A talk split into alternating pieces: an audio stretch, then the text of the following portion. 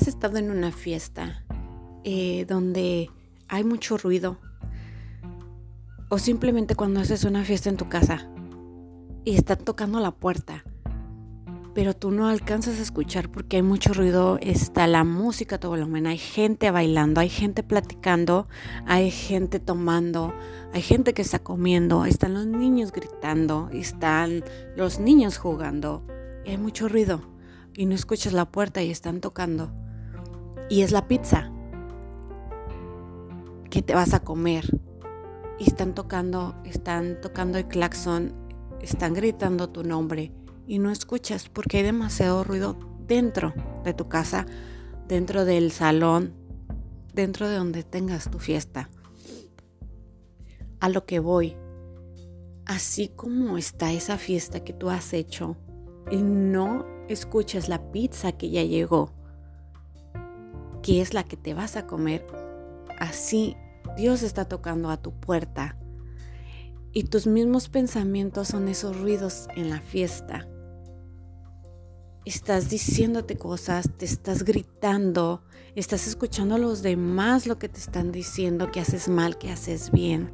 Estás escuchando música que te dice qué hacer, o música que te conecta a ese sentimiento que ya no quieres sentir, pero te, te metes tanto en ese sentimiento que no escuchas cuando, cuando tocan a tu puerta. Así es como Dios está fuera de ti y te está gritando, te está gritando tu nombre y tú no escuchas por el simple hecho de ponerle la atención a otras cosas que en este momento que están pasando. Dios está ahí para llenarte el estómago, por así decirlo, pero Él está queriéndote llenar el corazón, queriéndote llenar la vida. Y es ahí donde no te das cuenta que hay cosas más importantes que lo que dice la gente de ti, que lo que ves en la tele, que lo que escuchas, que lo que ves.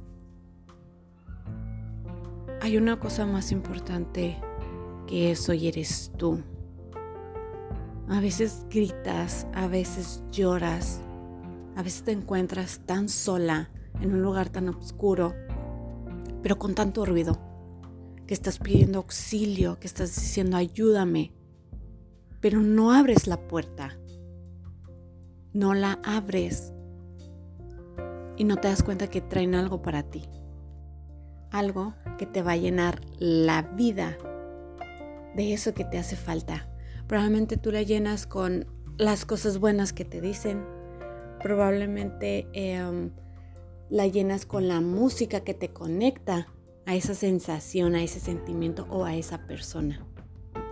Muchas veces no necesitamos personas, muchas veces necesitamos a Dios.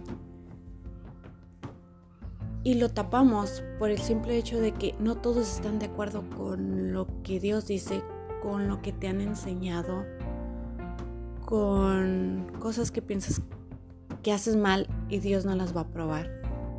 Dejémonos de miedos, dejémonos de todas esas palabras, de todas esas eh, versiones que cuentan de nosotros que no existe, mm, aprendamos a vivir con nosotros, a aceptarnos como somos nosotros, a aceptar las cosas buenas que hacemos y las cosas malas que hacemos.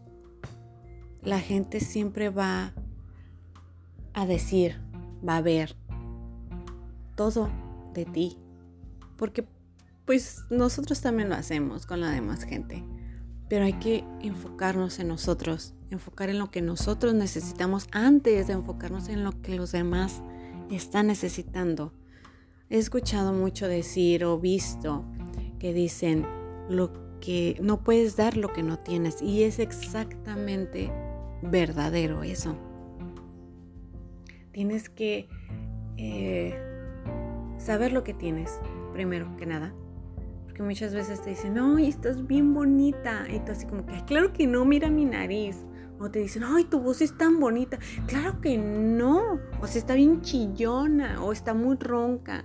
O te dicen, ay, tienes un cuerpo. O claro que no, mira la lonja. Por Dios. Esas palabras las escucho. Mírate un espejo. En realidad, ¿qué es lo que ves? ¿Miras cosas malas? Creo que debes de trabajar con tu mente. ¿Miras cosas buenas? Eso es lo importante ver las cosas buenas. Porque si tú te ves las cosas buenas de ti, vas a ver las cosas buenas de las demás personas. Hay muchas cosas que aprendí en estos tres años. A la mala. Bueno, no, creo que no fueron tres años exactamente. Creo que ha sido todos estos 30 años de mi vida que he aprendido cosas y las quisiera compartir así, hablando.